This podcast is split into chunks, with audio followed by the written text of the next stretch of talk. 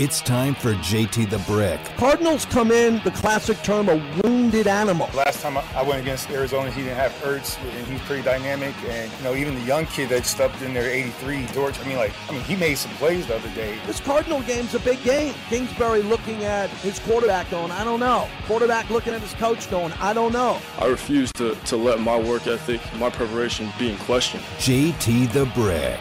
The Cardinals are playing for their life right now. It's an important game for both franchises. I think Raider Nation's got to show up big at Allegiant Stadium. It's got to be really strong. Everybody's got to be excited about this game. And what the Raiders need to do, I believe, is they have to start fast and they got to get Derek Carr going. So to review, get your ass together and get to midseason form on this Cardinal game. And now, here's JT the Brick. Welcome back. Hour number two of the show. JT right here in beautiful Las Vegas. And we got a big week here in front of us. Man, what a big week as we continue on. Thanks for joining us. We appreciate it. Check out Red Tail at Resorts World Las Vegas the newest property on the strip. It's a social interactive gaming lounge with sports betting on site live entertainment, dueling pianos, three private karaoke rooms, and plenty of TVs to watch big games and every major UFC card. And they got something called Sip and Skip at Red Tail.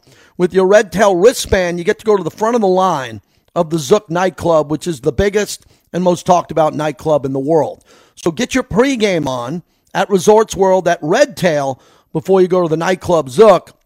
It's another JT hookup for you get you to the front of the line. I don't wait on lines. I was a classic cut the line guy as a kid. Now I like to I like to move to the front of the line legally. And this is how you could do it over at Red Tail. Vinny Bonson, you're at the bottom of the hour waiting on Brad Spielberger. In a few minutes, he'll join us from Pro Football Focus. What a week. You know, the Denver loss really is the big story. There's, there's three huge stories in the NFL. The Dak Prescott thumb injury.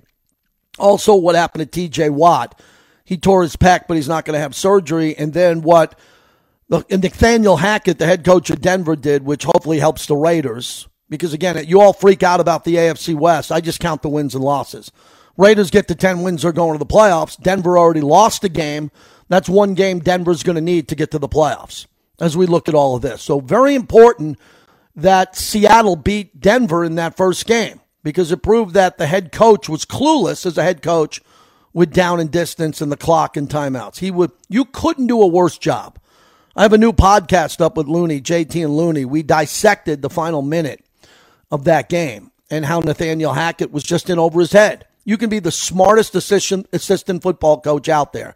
We just played a soundbite of Mick Lombardi, son of Mike Lombardi. Mick's a good guy, right? If you made Mick the head coach, God forbid something happened and he was a head coach for a game, Mick Lombardi would be able to handle down distance, the clock, and timeouts. Nathaniel Hackett couldn't do it. It was too much for him. That's good to know.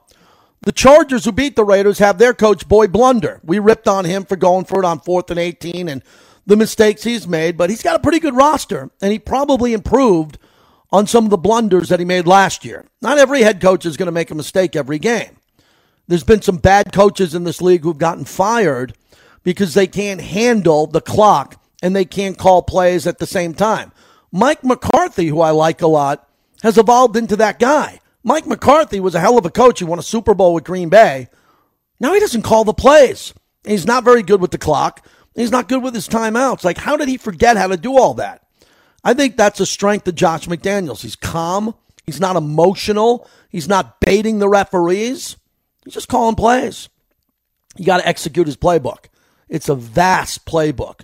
Very deep, deep playbook.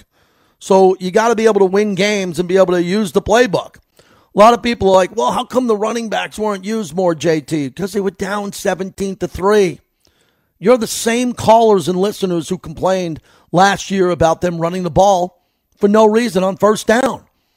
I was watching the game with my buddy Tori from Remy Martin over at the Raiders Tavern and Grill, and there was one play, third quarter, where the Raiders ran it and they got stuck behind the line. He goes, Here we go again.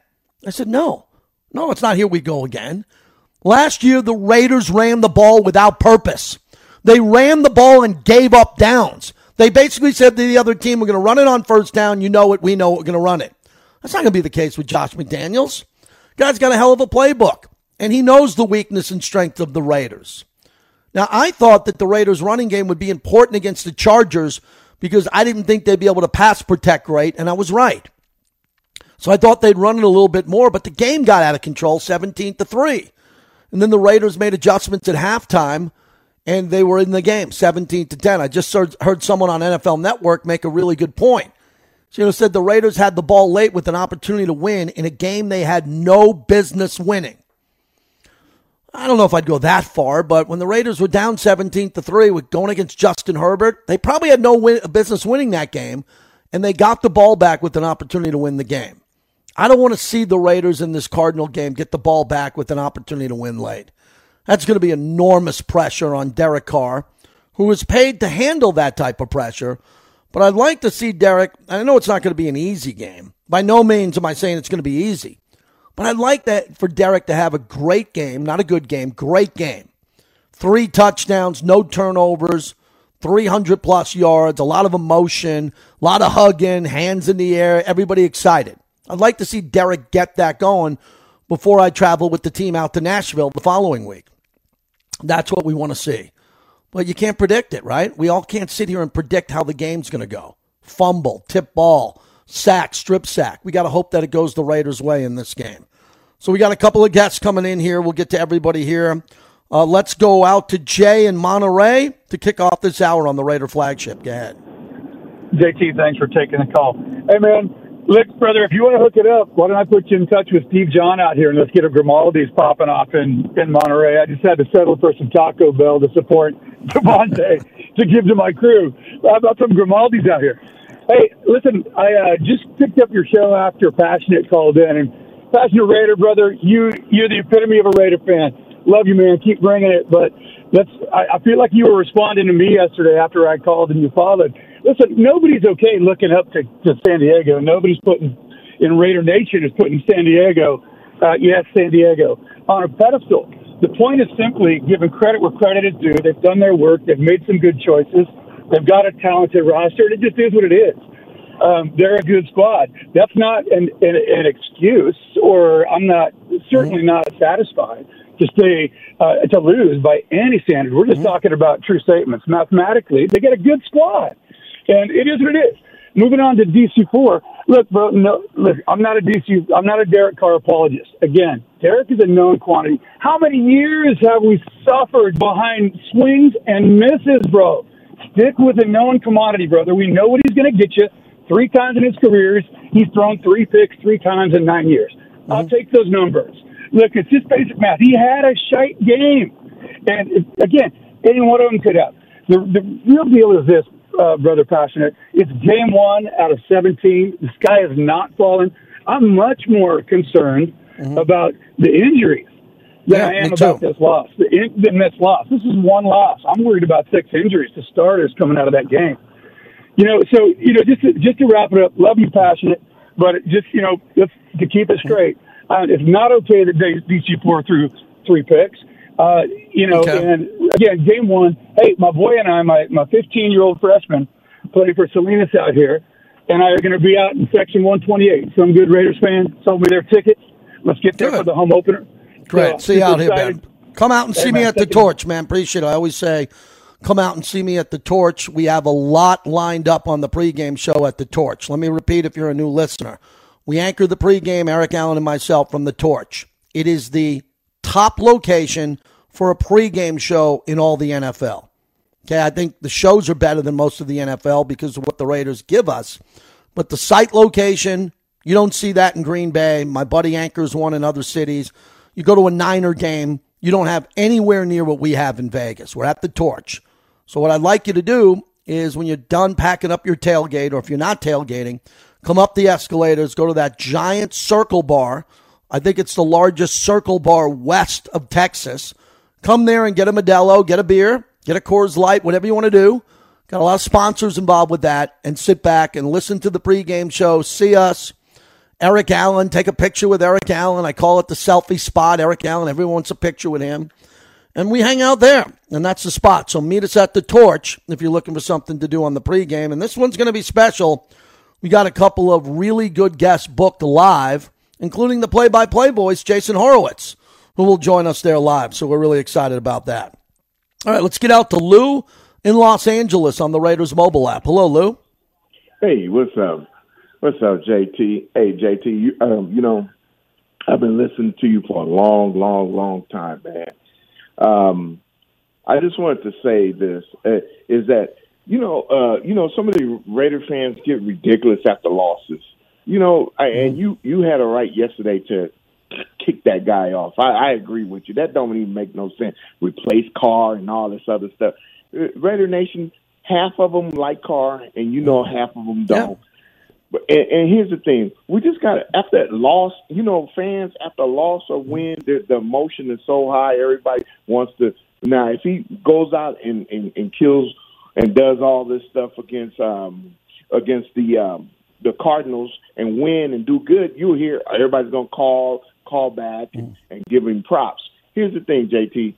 We we the biggest thing and and I disagree with you and McDaniels mm-hmm. is that you cannot be switching the O line in mm-hmm. In and out of the game. You said it's okay. It's not okay, JT. Who does that? It's Now, okay now. It's okay now because they don't have the players. If they had a great right tackle and a great guard, they weren't able to. Hold on, they weren't. They weren't able to develop that in the preseason because they had to get off of Leatherwood, and by the time they did, they didn't have the what they wanted there. So it's kind of still a tryout in a way. It's not the way I would do it or Jim Plunkett's doing it, but why do you think McDaniels is doing it? Uh, McDaniels can't put Dylan Parham or Thayer Munford, who never played in an NFL game, and give them four quarters. But but JT, how you gonna get uh, how you gonna get um the the the the, the starting five offen- the offensive line is different from any part of Yeah, the I agree. You you need to have everybody on the same page. Let him just play. If if he doesn't do good, just keep coaching him, coaching up whoever you put there. But you can't you can't keep Mm. putting other players. But I mean, I don't think it's gonna work. If you do that the whole season, I didn't say it's going to work. I never listen. I never said, and I appreciate the call. No, it's going to work. didn't. I'm talking about McDaniel. Yeah, I'm, I'm not saying it's going to work, but I know why they're doing it out of necessity. Uh, uh, Khalil Mack, I won't say dominated because I wasn't at the game, but he won the battle with Kolton Miller. Thank God Joey Bosa didn't run over the right tackles and eat their lunch and get out of that game with four sacks. We've seen Chandler Jones have five sack games at Tennessee. So it's not ideal. And I don't think it's going to be the plan long term. But no doubt here that they didn't carry enough offensive linemen. They don't have enough good ones. They tried to go out there and do it. And it's clear to you and me that Dave Ziegler did not believe that he needed to overspend on an aging offensive lineman or Kelechi Osemele or a guy who hasn't played in a couple years. They're going to stick with these guys. That's what they're doing. I'm not saying it's ideal. I know what's going on here. That's why you call in and I run the show and you tweet. You think I think it's ideal? This offensive line, I never thought it was ideal, but I know what they're dealing with. The priority of the team was to sign Davante Adams, extend Derek Carr, Maxx Crosby, Hunter Renfrow, Darren Waller. Apologize, everybody. The, the philosophy of the team was not to extend those guys and go overpay for offensive linemen. I wish they had better offensive linemen. They got to hope that their draft picks, Dylan Parham and Thayer Munford, develop into starters in this league. You know the other night, very important point, I was just looking for the right time to drop it in. I'm watching the opening of the Seattle Denver game, and Joe Buck and Troy Aikman are on the call. And they open up and say that the Seattle Seahawks are starting two rookie tackles. I said, holy crap. Bradley Chubb on two rookie tackles. Rookies. They did great. They gave up a couple of sacks to Geno, but Geno avoided the rush. Geno did a better job than Derek Carr at avoiding sacks and not getting coverage sacks. Now, I think that Derek Carr is a 10 times better quarterback than Geno Smith. But Geno had a pretty good game. Geno was able to avoid the rush and duck underneath some of the sacks and make moves and was out there and making some pretty good plays downfield. I was impressed. I didn't think Geno had the ability to do that. Mike's in Las Vegas. Mike, thanks for calling in. What's happening? Hey, JT, thanks for taking my call, man. Thank you. Uh, got a quick little observation, and I'd like to get your opinion on it. I know you don't like to speak on other people's behalf, but it seems like Derek is still gun shy to run the ball since he broke his leg. I mean, do you see that as something that could be just lingering somewhere? No, no here's why. mind? No, here's why. Because he ran the ball really well under Gruden. When he had to. He ran it a lot better last year, and this was week one, and he didn't play at all in the preseason. It's a really good question you're asking, a very fair question. And if this continues for two or three weeks and he has coverage sacks and he doesn't run and escape outside the pocket, I'd like you to call back on that. I, the the benefit of the doubt I'm giving Derek is is that Kolton Miller didn't start uh, play in the preseason. He didn't play in the preseason. They had seven offensive linemen, and he didn't have that itch to take off and run like I know he can. But I'm happy you brought it up because it's a fair criticism of Derek. I mean, I just it just seems like he was just a little hesitant, even to break out of the pocket. We know he's not a running quarterback, but he definitely has the athletic ability to get the three, the four, the five Yeah. yards. You know, even if it's two yards, two yards positive is better than an incomplete pass, an interception, mm-hmm. or the unfortunate sack. That's just, like I said, just an observation. Stay on hold. I want to give him Bobby, give him a fifty dollar Grimaldi's gift card right here in Las Vegas. It's the best pizza I've ever had. I love Grimaldi's. I love their salads. I love their vibe. I love their atmosphere. I go to Boca Park. Fifty dollar Grimaldi gift card for the locals in Vegas with a good point, a good phone call, adding to the radio show. Grimaldi's, the best pizza I ever had. Really appreciate that as we continue. Uh, Brad Spielberger coming up here in a minute. Uh, then Vinny Bonsignore. So we'll get to that here coming up. But again, when it comes to Derek and his ability to run, does everybody understand that he has to run? This is no longer a choice where we have to sit there and question and go, when is he going to run? What's he going to do this year? Is he going to run more? Is he going to do this or that? No more. It's his ninth bleeping year. He's got to run. Like it or not, he's got to run. He's got to run all the time if he's in a chaos situation. So if he's in a really chaotic situation and he's at a point where we're sitting here and we're going, man, you know, that third and three, that third and three, why didn't Derek take off and run and he took a sack and the Raiders punted and lost the game? If there was a lane for him to run and he didn't run, he'll be open to criticism. If there was nowhere for him to run, then you kind of look at it and say he was cornered. They did a good job. They surrounded him. He couldn't get the ball out. He got sacked. But I'd like to see Derek run because I believe he can run. I'm complimenting Derek. He's a great athlete. He can run. He's in good shape. His knees are fine. He's fine to run. He can run out of bounds. He can make people miss. He wasn't able to do it against the Chargers. He might do it against Arizona. Brad Spielberger, kind enough to join us, an analyst with Pro Football Focus, also knows where the money is as a salary cap analyst. And Brad, I want to begin. I got to go back to Russell Wilson and the money they spent on him, not to give him the ball on fourth and five, and they decide to kick a field goal for a guy who's now one of I look at this. I look at the amount of money he's making here over the years here, and the kicker was now one of eight over 60 yards. I can't believe. What happened on Monday Night Football? How'd you see it? It's about as bad as it gets from a coaching standpoint. I mean, in that stadium at Lumen Field, kickers are 0 6 kicking over 57 yard field goals. So there's never been a field goal that distance made in that stadium. And, and you, like you said, you give up major draft capital. You sign him to a five year, $245 million contract, and you don't even give him the ball with a minute to go, fourth and five. Just inexcusable coaching decision right there. All right, so let's walk as you know, I'm on the on the air live when this happens, and the thing that blew me away is third and fourteen, the dump pass, where they ended up, you know, getting nine, eight yards, whatever they did to get it to fourth and five. That's what got me because you're playing two downs there. You're you're running a screen, you're throwing the ball. It's a dump out pattern instead of running a route with guys like Jerry Jeudy and the players they had to get upfield that would get you in better field goal range or give you a new set of downs. So why did Russell Wilson make that decision there looking at it? Why did he dump off a little dump off pass instead of moving the pocket, killing time, getting outside the pocket and waiting for someone to get open? You know, it's a great point because Javonte Williams, the running back there, broke a couple tackles and honestly extended it two or three yards more than it probably could have been. Right. When you're doing that, you probably are thinking it's a two play situation where you're saying, okay, look, we're going for the first down. Let's make the fourth down more manageable. And instead, I guess they, they always thought field goal was the play there. That is a great point, though. I mean, if you if you think field goal is the move, go for the first down or throw it at the sticks and see if you can avoid that, and then you know think about the field goal after that. Well, I'll tell you this: Brad Spielberg is our guest. I McManus, I'm out here in the AFC West. I've seen him make big kicks. I mean, at times he's Mr. Automatic. He's not Justin Tucker, but know, he's a guy who makes a lot of kicks there. They had to know what, what you just said about the career over 57 yards in that building. It's kind of shocking to me because Seattle never had a Hall of Fame type kicker like they had in Baltimore or Vinatieri or a big leg guy like Janikowski, who I knew back in the day. So, isn't there someone in Hackett's ear? Isn't there someone in his ear saying, Coach, he's one for seven uh, above 60, plus no one's ever made one here at this length. What are you doing? Like, what's the communication like? Because a lot of time was clicking off the, uh, ticking off the clock, and he had timeouts to boot.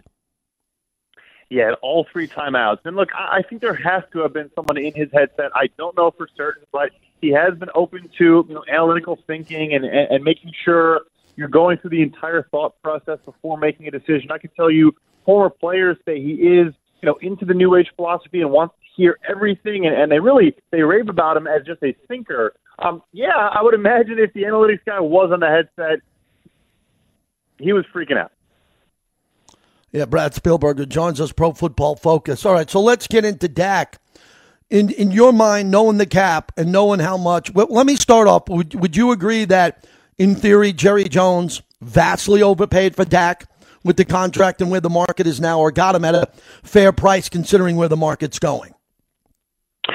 I would say this: he didn't overpay when he paid him the forty million dollars a year. The mistake was Dak had shown you enough after three seasons to extend him, and he could have signed him just in line with his draft class. We saw Carson Wentz and Jared Goff get 33 and 33 and a half million dollars per year. Dak Prescott to that point was as good as those guys. I get that Wentz is coming off the Super Bowl. I get that Goff made a Super Bowl. Mostly Sean McVay is doing it head coach, but to not do it then, to franchise tag him, and then franchise tag him a second time you just it doesn't make any sense at quarterback because you're going to pay the guy. He still got hurt, you know, tore up his ankle, missed the whole season, and they still made him one of the highest paid quarterbacks in the NFL. So when he signed the deal was fine, but the timing was a big failure out of Dallas. You know, I, I thought this. We had some listeners and some callers and some people in the Bay Area are saying, wouldn't Jimmy Garoppolo be great for Dallas in a scenario like this? And I say, no, the Niners need him as a as a break the glass insurance guy because Trey Lance is already 0 1. And I see that thing getting uglier. That's just my opinion. And they're in the NFC, so why would Jed York and the organization do anything to help Jerry Jones? But in theory, what type of backup should the Cowboys have had? What type of they don't have a backup that's capable of winning six out of seven games or five out of seven games. So what's the mistake that Jerry and Stephen Jones made when they looked at the backup quarterback position? it's become one of the more underrated, important positions in the NFL, and that's your backup quarterback spot, especially if you think you are a contender. I would say if you're a rebuilding team or in a different situation, it's less valuable. But in a weak NFC conference, trying to make the playoffs again in Dallas, look, they cut Cooper Rush and Ben DiNucci and uh, well, Will Grier. They cut all 3 mm-hmm. guys on cutdown day, and Dak Prescott was actually the only quarterback on their roster before Week One. Shows they had no fear that anyone was going to pick these guys up. They now have Cooper Rush back in the building, but smart teams is a good example for you. The Minnesota Vikings, you know, kind of think they're a contender in a similar vein. They traded a seventh round pick for Nick Mullens. They knew their backups were not good enough, and they know they want to make the playoffs. If Kirk Cousins misses a game or two, Nick Mullens is a heck of a lot better than a Cooper Rush. Yeah, I agree, with you on that. Okay, let's go to the Houston Texans. Hopkins suspended for Arizona. Watson suspended for Cleveland. Oh, what a surprise. J.J. Watt hurt again. When you look back at the Houston Texans and this rebuild and what they got for those players and the direction that they're going in, are they better? Are they ahead of schedule? How do you see the Texans? How do they look with the cap? How's that rebuild going?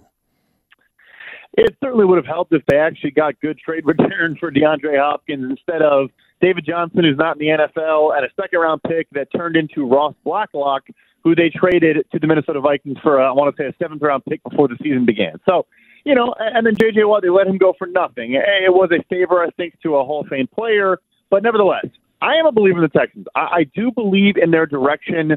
They still been clearing the books. They took on a lot of dead cap last season, getting rid of players, and then of course this year with guys like Deshaun Watson as well. But nevertheless, long answer short, I think signing Jerry Hughes in free agency was one of the better value deals in the NFL at two years, ten million. He was our highest graded defensive player in the entire league this week. Um, had two sacks and just looked dominant against the Colts. So they are trending in the right direction. They got some good young talent, some older veterans now that can establish a foundation. I think they will be. You know, depends on Davis Mills and how he turns out. I thought he was okay against Indianapolis, but I am a believer in Nick Caserio going forward. Okay, Brad Spielberg was our guest. TJ Watt suffered a torn pec muscle, did not tear the tendon. According to Ian Rapoport, it's six weeks of rehab. He could return with no surgery. That's a big deal. But I want to go back to the bizarre game in Cincinnati. Burrow ties the game. They should win on an extra point. You look at the analytics and what happened. I look at it here in Vegas with people from a gaming perspective and all of it. Just insanity that that didn't end in a tie, by the way, and it went down to that final kick for Pittsburgh. And knowing that Pittsburgh is breaking in a new quarterback in Trubisky and will probably go to Pickett at some point in time, how much value you, do you put on that road division win, which could be the difference between Pittsburgh making a wild card or not? It was a huge win, no question. Um, you know, with four interceptions and a forced fumble and still go to overtime, the offense was not good. Mitchell Trubisky averaged about five yards per passing attempt. Najee Harris had 10 carries for 23 yards. Um, so, you know, the defense kind of needs to do that every week, it seems, for them to win football games. And without TJ Watt, who had an 85 pass rush grade, a sack, and an interception in his own right, it's going to be hard to do that the next six weeks. But, you know, Minkah Fitzpatrick had the pick six early and then blocked that field or the extra point, excuse me, at the end of the game. Just a phenomenal outing for him. That defense is still legitimate. I'm with you. Eventually, Kenny Pickett maybe has to come in you know, I think it, it, it does matter, but I would still not bet on the Steelers to make the playoffs this year. Hey, Brad Spielberger joins us as we wrap it up. You know, Brad, Derek Carr got the ball back with under five minutes with three interceptions that he's thrown, ends up getting sacked six times in the game, and they could have won that game late. Very uncharacteristic of Carr to underthrow Waller and Davante Adams. Those could have been touchdowns, let alone interceptions here. Josh McDaniels' first game, and the Raiders were on the road. Justin Herbert didn't do a lot in the fourth quarter, but he was electric early in that game. What'd you take away from the Chargers' victory over the Silver and Black? Yeah, I mean, Carr, we just talked about Burrow. Carr actually was charted with more turnover worthy plays for us than Joe Burrow. So three interceptions, and we had two other passes that were considered, you know, dropped interceptions. He also had a ball to Darren Waller in the end zone earlier in the game where he was mm-hmm. so far behind him. It was a walking touchdown. I think they may have still scored, but it was just a bad throw from Carr. So, look, you can't afford that when you spend all this draft capital on Davante Adams, spend all this money on Adams and Waller and Maxx Crosby and Chandler Jones, and then lose a big divisional matchup you know, the Chargers, I think they answered the bell. They they are a contender without J.C. Jackson, their number one corner. Davante Adams did kind of go off. He, he had 17 targets and played well, but the defense held up. Khalil Mack had three sacks in his debut, and this Thursday game without Keenan Allen now for the Chargers against the Kansas City Chiefs, going to be a tough game to win. But if they can pull it off, they're in the driver's seat in that AFC West. Man, Kansas City looked good against Arizona, and we we talked about it before that Mahomes played a lot. I, I when I turned the TV on, he was playing in the preseason. He starts off with five touchdowns and had a really good rhythm. When you took a look at that tape, how good was Kansas City with the quick ball release? Mahomes, he looked like he was in Pro Bowl midseason form. Yeah, they they are the still the Kansas City Chiefs, and I can tell you a couple folks in that building were super optimistic coming into the season and kind of said, "We get how good Tyreek Hill is but we think that something teams have been doing is keying in on him and Travis Kelce. We haven't spread the ball around quite enough, and that's been working against us. And, and I think they showed that they have three tight ends going. Noah Gray played well. They're number two tight end behind Travis Kelce. Obviously, Travis Kelce is still Travis Kelce. Um, they're, they're, they are a Super Bowl contender. They will be every year with Patrick Mahomes. And I think a lot of teams slept on them and, and gave them some bulletin board material. Uh, leave us with one game you're really looking at. Week two, I'm, I got a podcast that dropped. I do this every year. You don't want to be 0 2, man. I mean, Emmitt Smith, when Jerry, he sat out there 0 2. Jerry panicked and paid him. Didn't panic, paid him what he should have got. And then the Cowboys won the Super Bowl. That never happens. And 0 2 is a big hole, and there's a lot of good teams and playoff teams that are 0 1. Is there a game you're keeping an eye on? From a gaming perspective, something you think's really unique we should keep an eye on coming up here? Yeah, you know, I think it's also just a you know you're in Vegas. I think it's one of my favorite bets of the week before it moves to minus ten. I've seen it at nine and a half at a lot of books. That's the Denver Broncos. Look, they lost. They outgained Seattle by 1.6 yards per play and about 230 total yards in the game. Obviously, had two fumbles at the one yard line. But we're talking about that AFC West division. You can't lose games. You got to take advantage of games. They're at home in Denver, hosting the Houston Texans, who went to overtime in a divisional matchup. I think they're going to blow them out. There's a lot of stats about teams traveling to Denver in that altitude in the first two weeks of the season and how poor they perform ATS. I think that is a smash play on the Denver Broncos if you can get it below minus 10. Thank you, Brad. We'll talk to you in a couple of weeks. Always appreciate your content and your time. Thank you. Thank you. Always good. Brad Spielberger, fantastic. And he gave you a pick. We try to give you picks, right? Lee Sterling coming up tomorrow, free picks. He gave you Denver in a blowout over Houston. Bet with your wallet, not with your head. That was brought to you by Sam and Ash Law.com because you deserve what's right. Sam and Ashley together, two for one, like two superheroes when it comes to accidents, injuries, and getting you the right representation you need. Sam and Ash Law.com because you deserve what's right. I always look forward to talking to Vinny Bonsignore and doing a deep dive. We do that next in preparation of the Cardinal game on Sunday.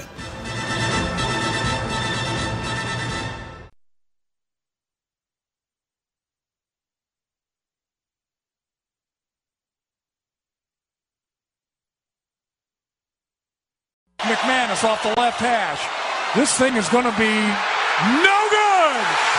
It could have been long enough, but it was just to the left of the upright. And the Seahawks are going to win their opener. 15 seconds left to play. Russell Wilson brings his new team, the Broncos, to town on Monday Night Football. Tyler Lockett, the captain, telling players, get off the field. We still have a couple of plays to run. Obviously, I wish we would have gotten a lot closer, but it put us in that weird spot there because we were in the field goal range, but we were on that fourth down situation.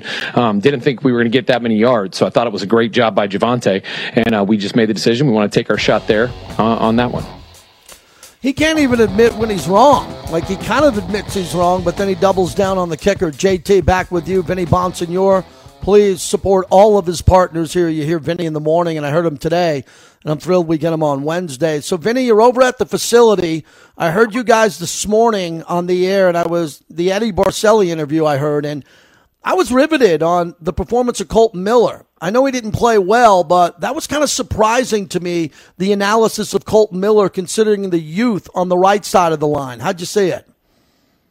Yeah, no doubt about it. And, um, you know, Kolton Miller doesn't typically uh, struggle that way the last time he had a game um, like that was Week 14 last week last year against the Kansas City Chiefs.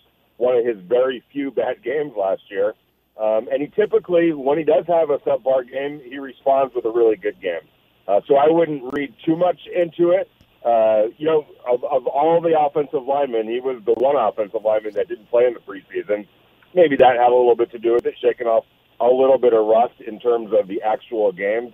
Uh, but yeah, you know, he's a guy that usually responds really well uh, when he has a uh, not typical Kolton Miller game, and I would expect that to be the case uh, on on Sunday against the Cardinals. And let's also remember he's not facing the kind of pass rushers that the Chargers have in Joey Bosa and Khalil Mack.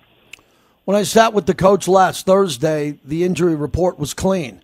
I'm sitting down with him tomorrow. What does this injury report look like? Because they're not going to be you know, putting out spotlights and telling us every injury. We know how this is run here, rightfully so, around the league. But how many guys are really banged up, banged up, might be able to go, or we're not going to find out until the inactives come out on Sunday at Allegiant? Yeah, um, it's going to be a little dicey uh, this week for for the uh, for the Raiders. Obviously, Andre James wasn't out there at practice today. Uh, Moehrig uh, was not out there. Uh, Anthony Averett, we already know, is on the uh, injured reserve list. Um, so there's there's some there's some uh, DJ Turner wasn't out there, the reserve wide receiver. So uh, there's some issues that the Raiders are dealing with right now, and it happens really quick. That's one of the reasons why sometimes coaches are hesitant to, to play guys in the preseason. If you're going to get hurt, you know, uh, you'd almost rather it be in a in a game where it actually counts for something. So um, we'll see about Trevon Moehrig. I know everybody, uh, as Josh McDaniels was talking about, is working really hard to put themselves in position to play uh, on on Sunday against the Cardinals. Uh, but there's not going to be any guarantee that any of those guys are going to be out there. So um, it'll be interesting to see the injury report when it comes out later today because it's going to be fairly extensive. Vinny Bonsignore is our guest. You know, Vinny, I wasn't thrilled with the defensive tackles there. I'd like bigger names like Ndamukong Suh. You you're not going to get Aaron Donald. You know how great he is. You covered him when you were covering the Rams. But what'd you think? Because the edge rushers, I don't think Chandler Jones had an explosive game. Tip your cap to the Chargers. Maxx got his typical pressures, but your analysis of the interior of that defensive line, especially with Kyler Murray coming to town, where they got to make sure they protect the middle there and he doesn't break through them and get up there and run up middle. Yeah, no question about it. And you also have to play the run. Uh, and I thought that the interior of the defensive line, the whole defense really played the run pretty darn well uh, against the Chargers. And there were adjustments that were made in that second half. Remember, you know, the Chargers only scored seven points in that second half. And going into that game, if you would have said, hey, Raiders, Raider fans, you're going to give up 24 points against this offense – uh, based on what you know you have with your offense, 24 points isn't all that bad against the Chargers team, and especially seven points in that second half to allow the Raiders offense to get back into that game. It wasn't a bad performance whatsoever, really, against a really good team uh, defensively. So, um, you know, some of what you see in the with the with the defense, interior of the defensive line, sometimes that's responsibility too, um, and especially against a quarterback like Justin Herbert, you don't want to lose contain so you're trying to create pressure, but also not let him get out uh, and make plays with his legs. So some of that is responsibility and assignment based. Uh, I think Chandler Jones obviously needs to shake the rust off a little bit. Maxx Crosby had a really good game, but wasn't able to get to Justin Herbert uh, to get him down to the ground. Uh, those sacks will start coming for Maxx Crosby and for Chandler Jones. So uh, I think as a whole, I thought the defensive line played played fairly well, and especially in that second half. Uh, I look at the stats of Perryman, and wow, compared to last year, and I'm looking at him, and Clelin Ferrell pretty much had no impact in the game. Uh, let's get an analysis of Perryman from here on out being nicked up and what he has to do in a game like this or what they can expect from him. And look, if Clelin Ferrell was going to be left on this roster, I need to know why. Was it salary reasons? What they have? No one available in a trade? I mean, what are we going to see from a couple of these players here that are really important because they're clearly playing their last year with the Raiders if they don't pop and shine pretty quickly here? Yeah, and I think with Clelin Ferrell, I think the um, everyone just has to come to reality. He's a reserve player. He's a rotational player on the defensive line. I want to say he got twenty some odd sacks, or sacks, uh, twenty some odd uh, snaps uh, on on Sunday, including uh, he had a bunch of uh, special team snaps uh, as well. So that's really who he is. And, um, you know, it's not his fault that he was drafted fourth overall. Uh, somebody thought mm-hmm. that he was that player and drafted him at that stage in the draft. That's not his call. Um, and so, you know, but when you look at it, Malcolm Koonce only played two snaps. Um, mm-hmm. Tashawn Bower, Tashawn Bower didn't even dress out for the game. He was on the inactive list. So uh, the fact that the fact that Clee was dressed out um, and played above both Bower and, and Malcolm Koonce tells you what they think about Clelin Ferrell and what he brings in, in that reserve role. Um, he's not going to be a guy that's going to come up with big numbers sack wise. Um, I thought he had some uh, some decent plays in the, in the run game and run defense. Uh, but again, uh, if, if if anyone has any high high expectations of him at this point, uh, I think they need to just readjust that. He's a guy that comes off the bench, spells Chandler Jones, spells Maxx Crosby, um, and and and basically that's that's it at this point. Wrapping it up with Vinny Bonsignore. All right, let's get to Derek Carr. So, you know, I said this on the post game immediately following the game. I don't think he made bad decisions. I think he made bad throws, and I just brought that up with Jim Plunkett, who joined us earlier, and I'm all right with that. He, you can look at it a whole bunch of ways. You can say he didn't play enough in the preseason. He didn't have the touch. He missed Davante, who was clearly deep. And if, if Davante gets a 50 50 ball there, he catches it. Period. And if, he, if it's thrown correctly, it's a touchdown. Darren broke through containment, and I think Darren would have got brought down after the catch, but Waller had a potential touchdown or a big gain. And then the Renfrow throw, I thought that was a bad decision because there was backside tackling coming at Renfrow, and he just threw it to the other team there. So as you graded Derek Carr and looked at each quarter, the fact that he got the ball back late in the game with an opportunity to win, what's your analysis of the Raiders quarterback? Yeah, um, he'd be the first to tell you, um, and there's no other way to, to say it. He didn't have a great, he didn't have a Derek Carr game. You know, uh, that Samuel Jr. makes a great play uh, on the interception uh, on the on the throw to Davante Adams over by the goal line. Uh, sometimes you got to tip your cap, but again, he underthrew it as well. So I think that that you know part of it with with he and Davante, they're still kind of working out uh, some kinks. It's not going to be perfect uh, in the reg in the first game of the regular season. That's something that you would expect, you know, uh, Derek and Davante to continue to work on and get better at. Uh, but there was also some bad decisions, like you said, and just some bad throws. Uh, a couple in particular that led to interceptions. And here's the thing: that was the first time I think since 2018 uh, since Derek Carr has has uh, had had three interceptions. Uh, I got to check the math on that, but it's, it's very uh, it's few and far between when he turns it over that many times. So uh, I would expect, much like Kolton Miller, uh, that he's going to have a bounce back game on Sunday against the Cardinals. And another part of that is, you know, rewatching that tape, the Chargers defensive backs they just played a hell of a game. Yeah, you have to did. sometimes tip your cap as well. Uh, there was there was really good coverage. Uh, when you have a Derwin James and the kind of guy that they have back there, they're going to make uh, your afternoon a little bit difficult. Uh, I still felt like, in spite of it all, the Raiders played themselves into a into an opportunity to win that game at the end. Uh, and so, if you're looking at positives, and you have to, you can't just beat yourself, as as, as Darren Waller said, you know, over the head with with a sledgehammer. You got to take some positives from it, and there are plenty of positives to take away from that game, including and probably most importantly, the mistakes that happen or or what happened. All of them, all of them are correctable. All right, Vinny, leave us with what's something that we should really focus on with the Cardinals matchup, especially Kyler Murray outside the pocket, and what you're concerned about and what the Raiders really need to tighten up going into the home opener. Well, you know, if, if and I'm probably going to write about this. I think what the Raiders need to do, and this got away from them on Sunday, is play the game on their terms. And part of that is establishing a lead, uh, letting the run game, you know, evolve and, and emerge, uh, because that's a big part of this offense. They weren't able to really get to it because the score sort of dictated it, and and some of the way the some of the ways those early drives played out dictated it. So it's in a bigger picture. Um, I think the defense is fine. Obviously, they're going to have to work through some injuries, but more most importantly, um, offensively, play the game more on their terms. And part of that is getting a lead early and being able to dictate those terms rather than have what happened on Sunday where they weren't playing their game. They were playing catch up and had to adjust their game plan to play catch up uh, as opposed to playing with a lead and then playing their type of game.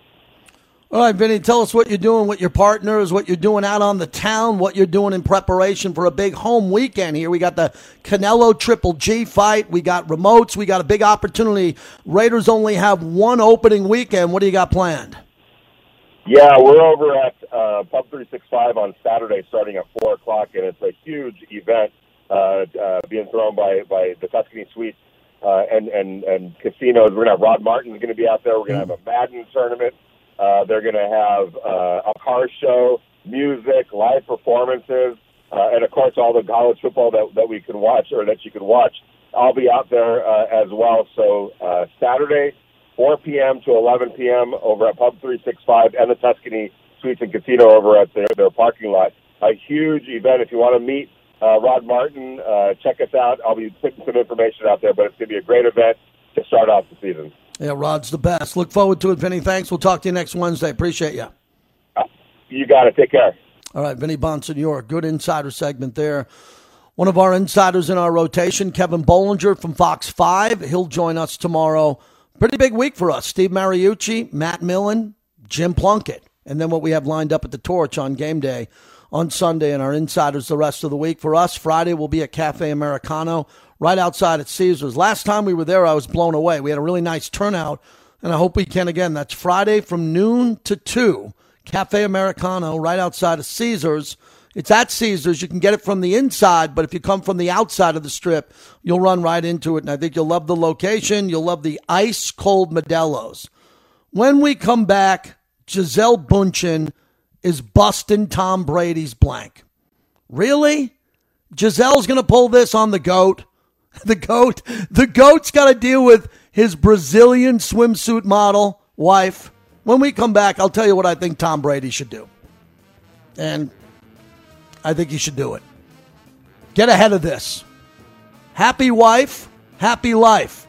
But when you got a whack job for a wife, get out. That's what my friends have said since I've been 16. You got a whack job for a partner, get out. It's only getting worse. My advice to Tom Brady next.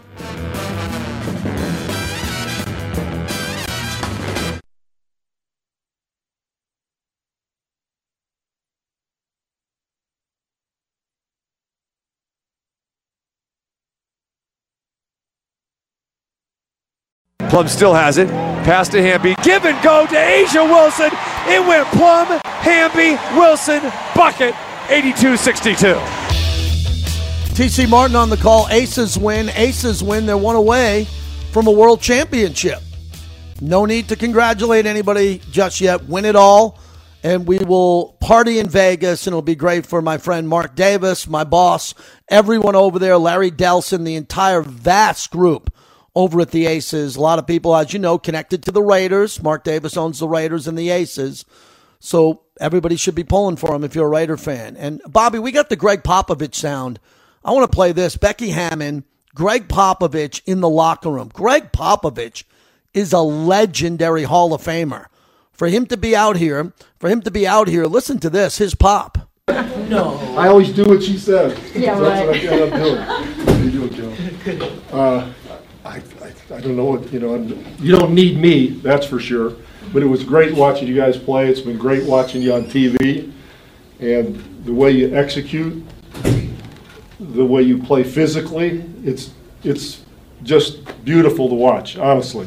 No, you, you just play great basketball. And it's about consistency. So so you gotta keep it going. And for me, I always tell my teams the sweetest wins are which ones? The One's on the road. The ones on the road, baby. The ones on the road, and that's where you're going. They're the sweetest.